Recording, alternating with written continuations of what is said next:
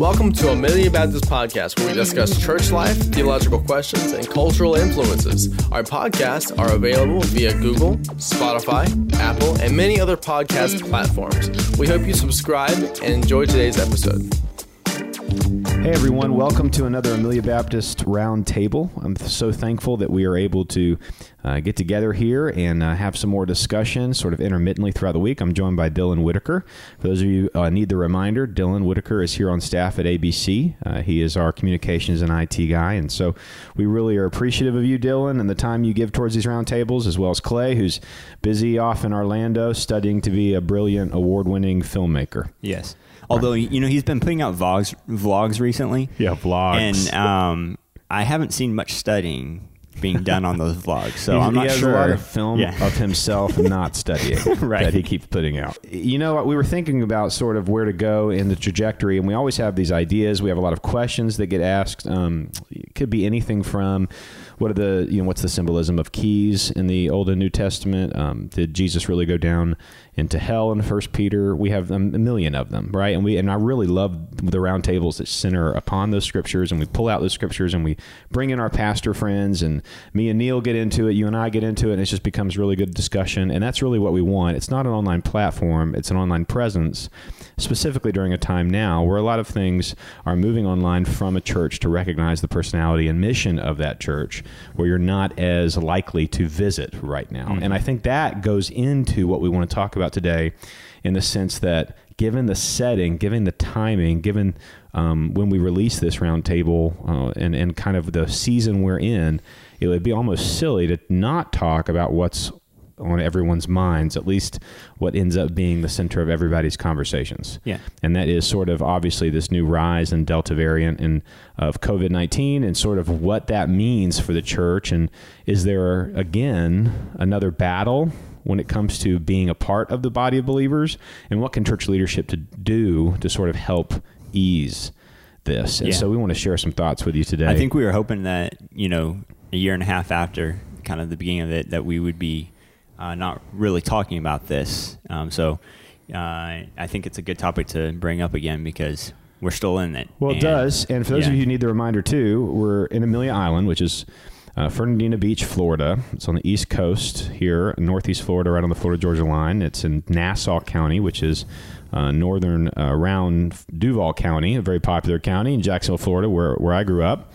And in Nassau County and Duval County and all of the other counties in Florida, there has been a significant surge in Delta variant. I don't think that's the same for every state in the country right now, but we see possibilities. Um, a lot those- of tourism. uh, Yes, a lot, a lot of tourism, a lot of reasons why that could be possible in Florida. But with that said, um, in March 2020, if you were living in Florida or any other state in the country, uh, you know you were all told, uh, as, as myself included, that a few weeks and this would flatten the curve. Let's just shut down everything for a few weeks, flatten the curve, flatten the curve, and here we are.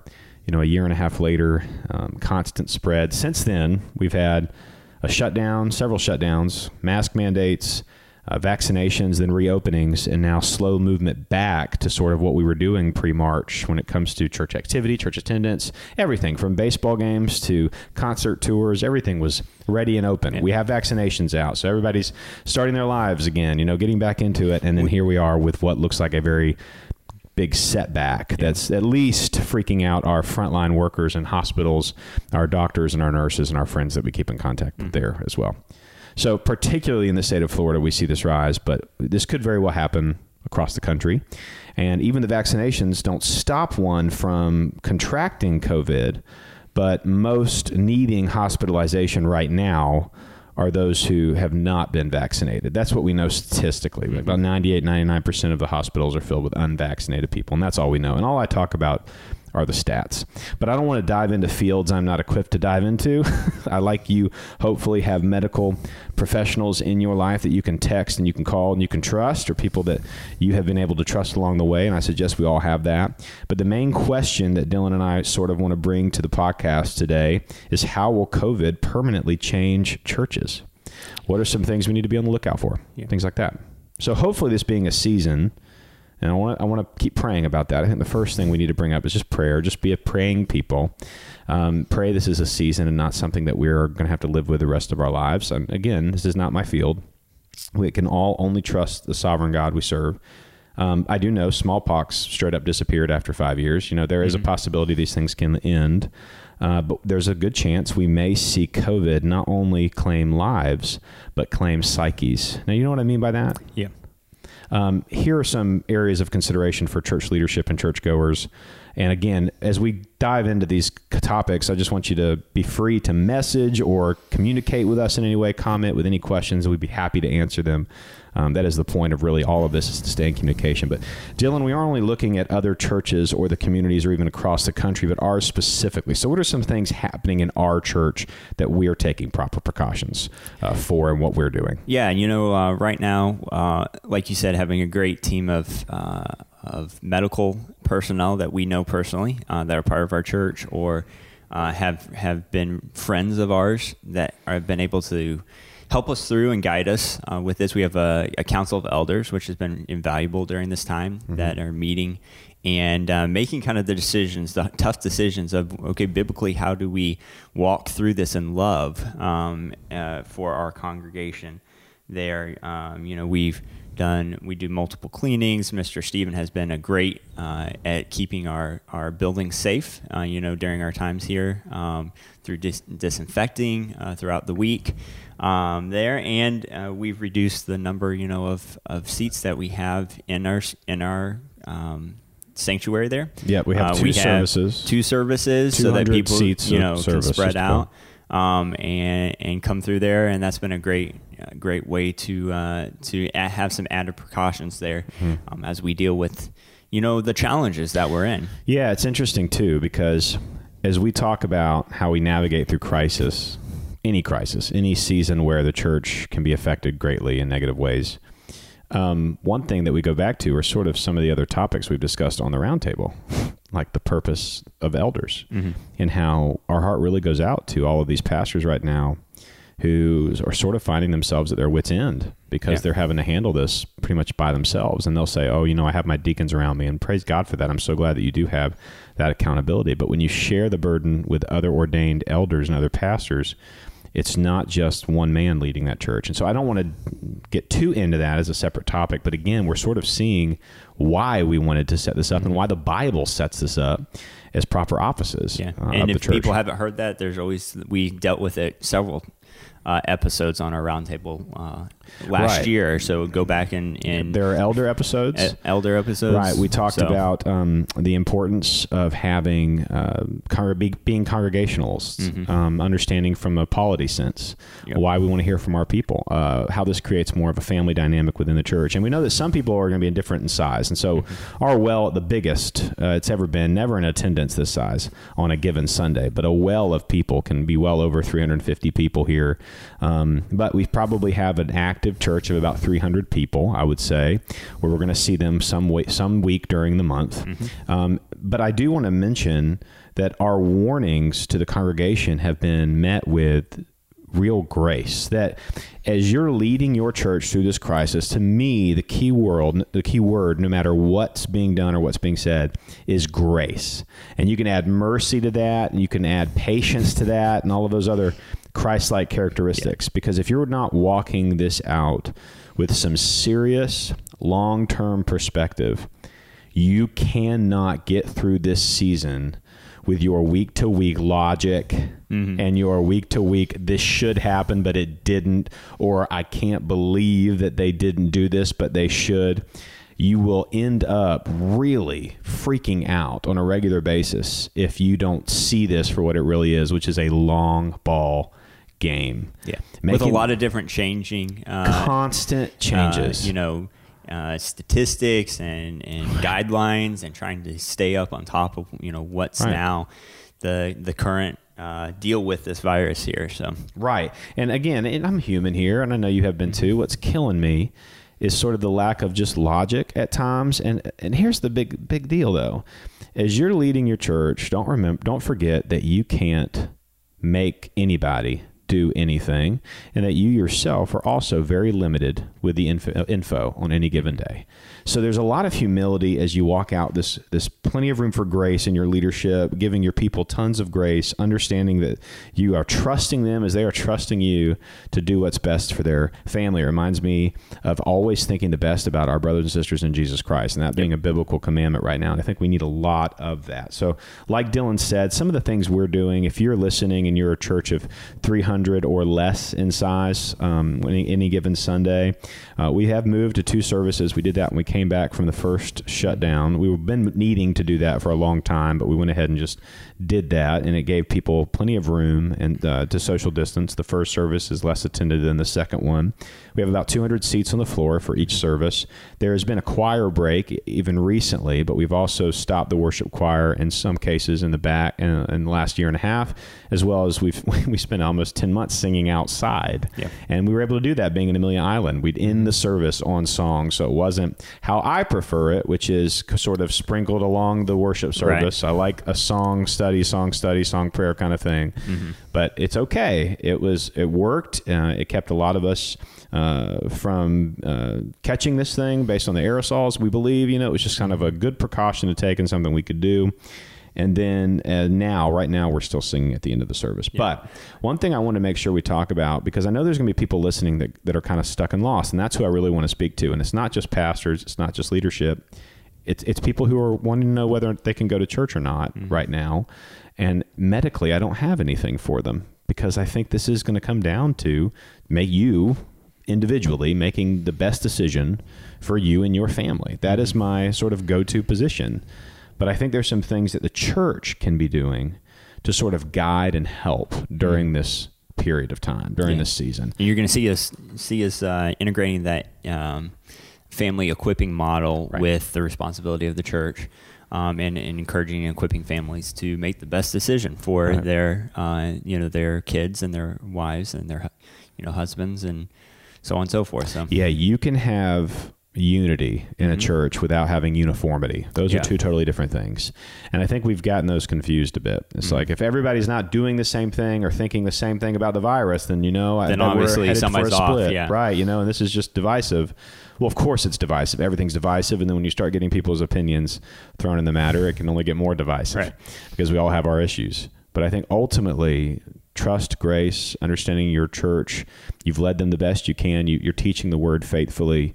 There's a sense of, look, we know what the Bible commands us to do, and we've got to stick to those commands Yeah. um, the best we can. And so this is what we're going to get to. But the first thing I want to talk to to you about, Dylan, is sort of how important, how vital was that online push that we gave. And by that, I mean live streaming the services, uh, developing ways to talk and discuss uh, things throughout the week to keep people um, connected during a time of complete shutdown. That's when we started the roundtables, and we've kept those going because people have requested them, and we've gotten a good bit of views from them, and we're getting listeners on our podcast platforms, which we love, and we enjoy doing this because most of the time we don't have to talk about COVID. Right. Most of the time we can talk about things we actually like talking about. this is not our favorite uh, roundtable this week, but this was like necessary.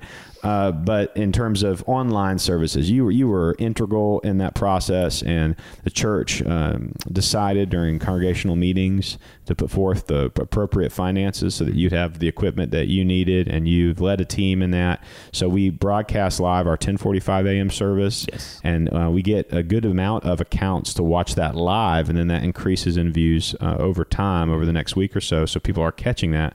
But how important do you think it is for churches to start really considering having a live stream or a recorded service that people can see and watch uh, sometime either on Sunday or the next day? Right. There, people are doing different Yeah, things. What's yeah. your take on that? You know, I think uh, online service there's there's pros and cons to it, and um, I think we need to understand that within online uh, uh, viewing and stuff like that, there is an aspect that's missing, and that's the uh, the command that we have biblically to gather together as as believers in person.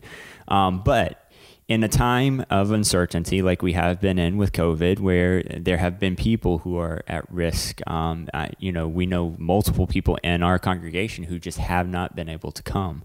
Um, uh, and I think it's been great to be able to still have that fellowship, um, you know, with them through an online service. You know, every Sunday, I'm in the back and I see them pop on to the, you know, Facebook or YouTube page and like, you know, this family's watching and able to just com- comment back and like, we miss you, but so glad you're here. Mm-hmm. Gives that little bit of connection. You know, they're still connecting to our church body as a family. Um, and then, you know, going looking forward in the future, even outside of COVID, um, the online realm is only going to grow. It's, I mean, we're in a time where online is where we're headed. You know, whether it's shopping online.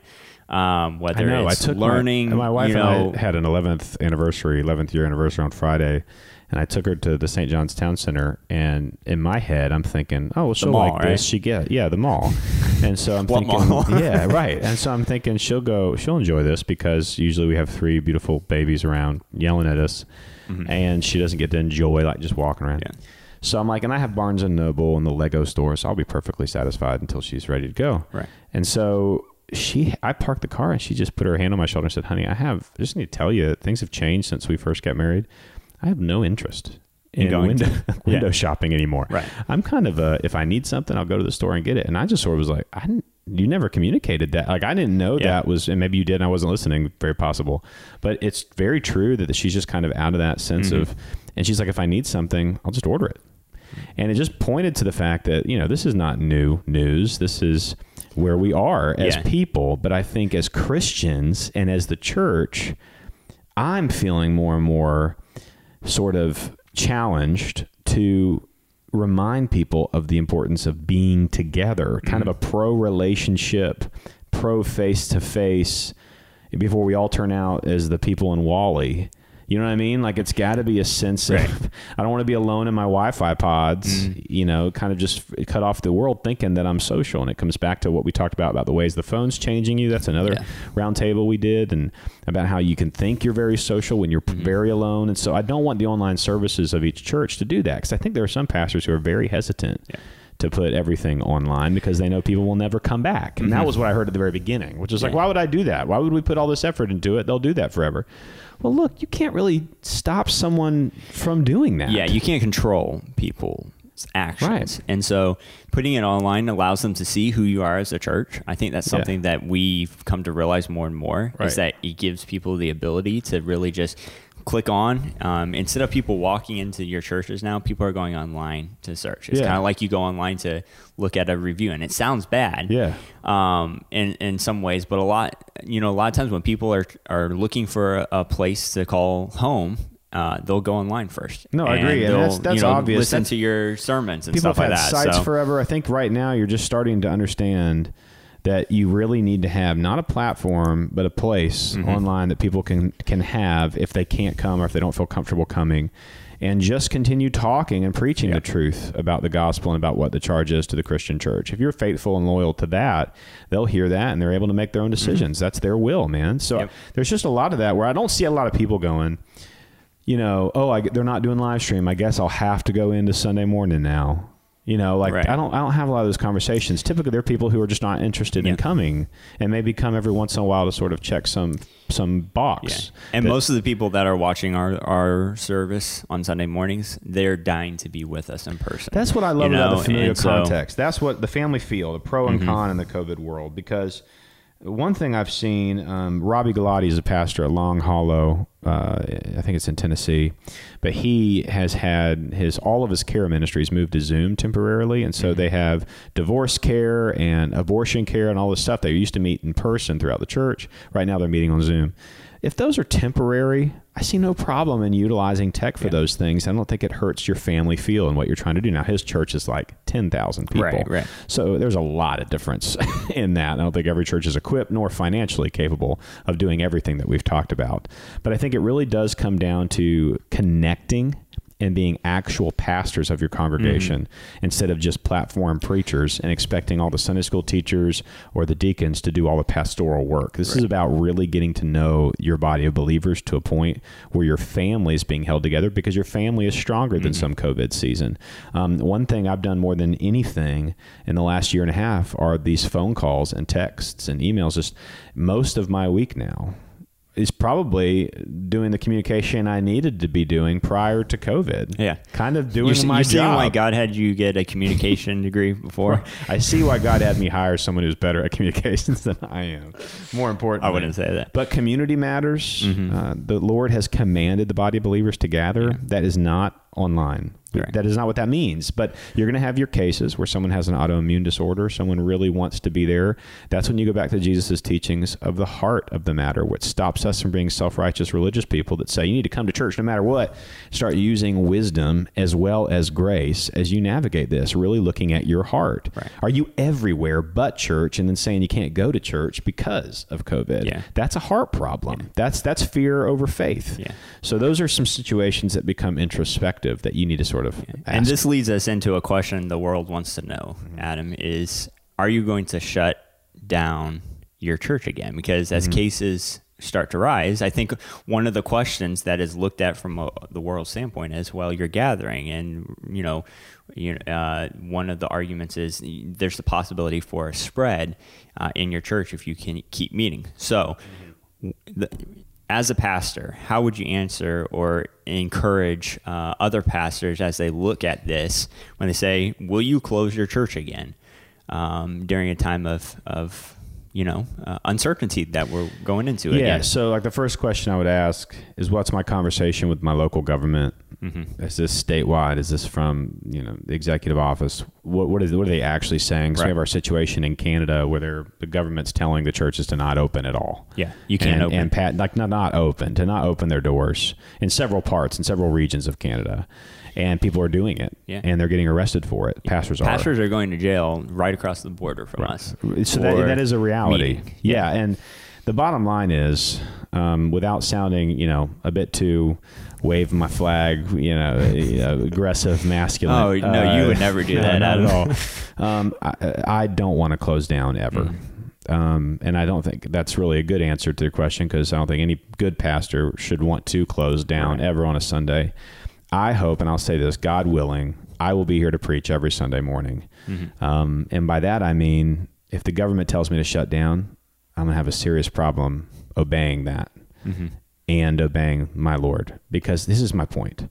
I feel like we should be able to work with our local governments and say, if you want me to issue a serious warning to my congregants, if I love them and I agree and see the stats that this is a health issue that they could, you know, really need to pay attention to this, and if it's just for a few weeks or, you know, maybe Right. most a month or something, we can get through this. We're strong enough for that. But I need to be there with the doors open on Sunday morning. There needs to be a time per week where I need to be there as a pastor to be there for anyone who wanders in who has a question. Why? Because this is an eternal matter, not a temporal one. Because souls are at stake, not just our health. Because at any given time, someone feels like a church is open on Sunday morning, and they walk in and they have questions about Christ Jesus as Savior and Lord. It is my responsibility as someone who's been called mm. by Jesus Christ to be a pastor, by the Lord to be a pastor, This is our belief to be there for that person. Yeah. That's not stubbornness. That's not saying, man, you wouldn't do this if there was a massive hurricane.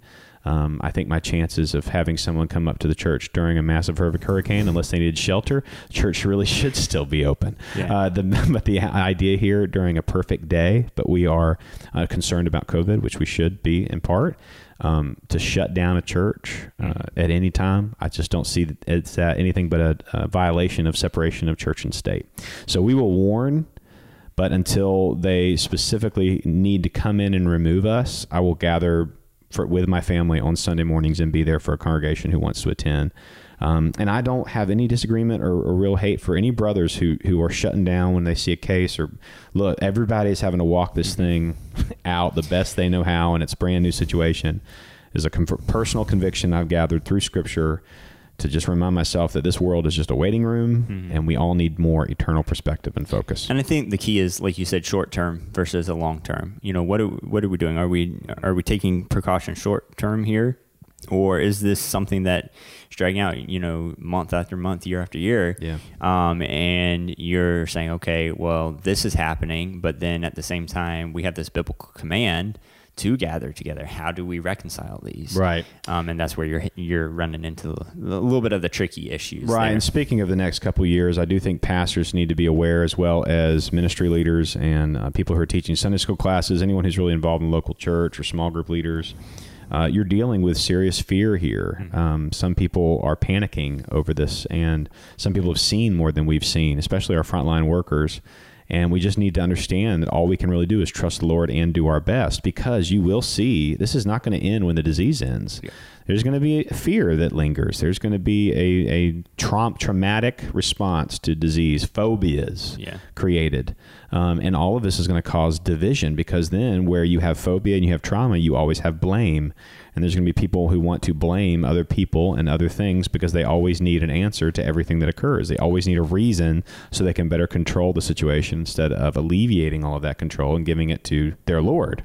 So it is a reflection of what is inside mankind, the division that COVID can cause. All of that is not because of COVID. All of that is because mankind is mankind. We're just seeing it manifested. We just see it manifested and brought about by COVID. You're seeing ugliness. That ain't the disease. That's man's nature. What you're seeing is the reason for the gospel of Jesus There's Christ. a reason we're going to continue to preach the gospel from the pulpit on Sunday mornings. sort of all works together Yeah. that way. Um, but look at the next couple years to end on some sort of application and some advice. Uh, here's what we know about trauma. The hard part comes later on when it comes to trauma. So if this season has be, been traumatic for people, the worst part is going to come out in the next couple of years. It's not even going to be be pre, uh, present time.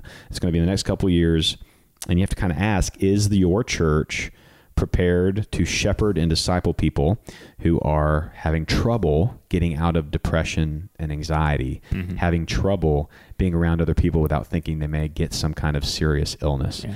This can claim psyches, not just lives. This can claim perspectives. So we have to guard our minds with the righteousness of Christ, being the word probably now more than ever when it comes to something like this, and really let Him flood our thoughts, let His promise flood our thoughts. Um, I, I'm personally optimistic about our future. I, I want to choose that. I'm not naturally optimistic person, uh, as many can attest to. I'm cautiously optimistic Right. because uh, the book of Acts and church history tells us that whenever something like this happens, the Christians that remain, and by that I mean who are in it for the long haul, not just those who come to church, because we know good, solid believers in Christ who are just making wise decisions for their families by not being around right now, but are dying to come back. They really are. Yeah. What I mean is when this refines, when the fire refines, and you have people who have been playing church for years, who have been cultural Christians, uh, undercover as Bible believing, going to church, 401k suburb living Christians, when all of that hits the fan, you have an idea that Christ is building his church under that oppression because he always has. It's always taken something to refine the fire to, to purify the church. So I'm looking forward to see how the Lord is at work in all of it because, again, historically, the church grows under adversity and maybe the church in America, I don't like to say the American church, but the church in America needed the wake up call. Yeah. Just to see who we really are when our grasp on the temporary world is tested and our relationships are tested. So I think this is a time to shine. What do you think? Yeah, I would. Uh, I would add on to that and encourage um, people to live intentionally in a time of, of uncertainty, in the sense of, uh, you know, one That's thing we heard a lot at the beginning was the the idea. Well, when we get past COVID and everything goes back to normal, this is what we're going to do. Mm-hmm. Um, and we're now a year and a half into this, and if we continue to live that way, we're going to just sit around waiting for things to change. Yep. Um, and that's not God's will for us. That's not our calling. In this time, He still, our, our mission hasn't changed. Our purpose hasn't changed. As believers, we're called to share the gospel. We're called to be make disciples. Right. Um, we're called to love our, our wives, our kids, our families, our neighbors as ourselves.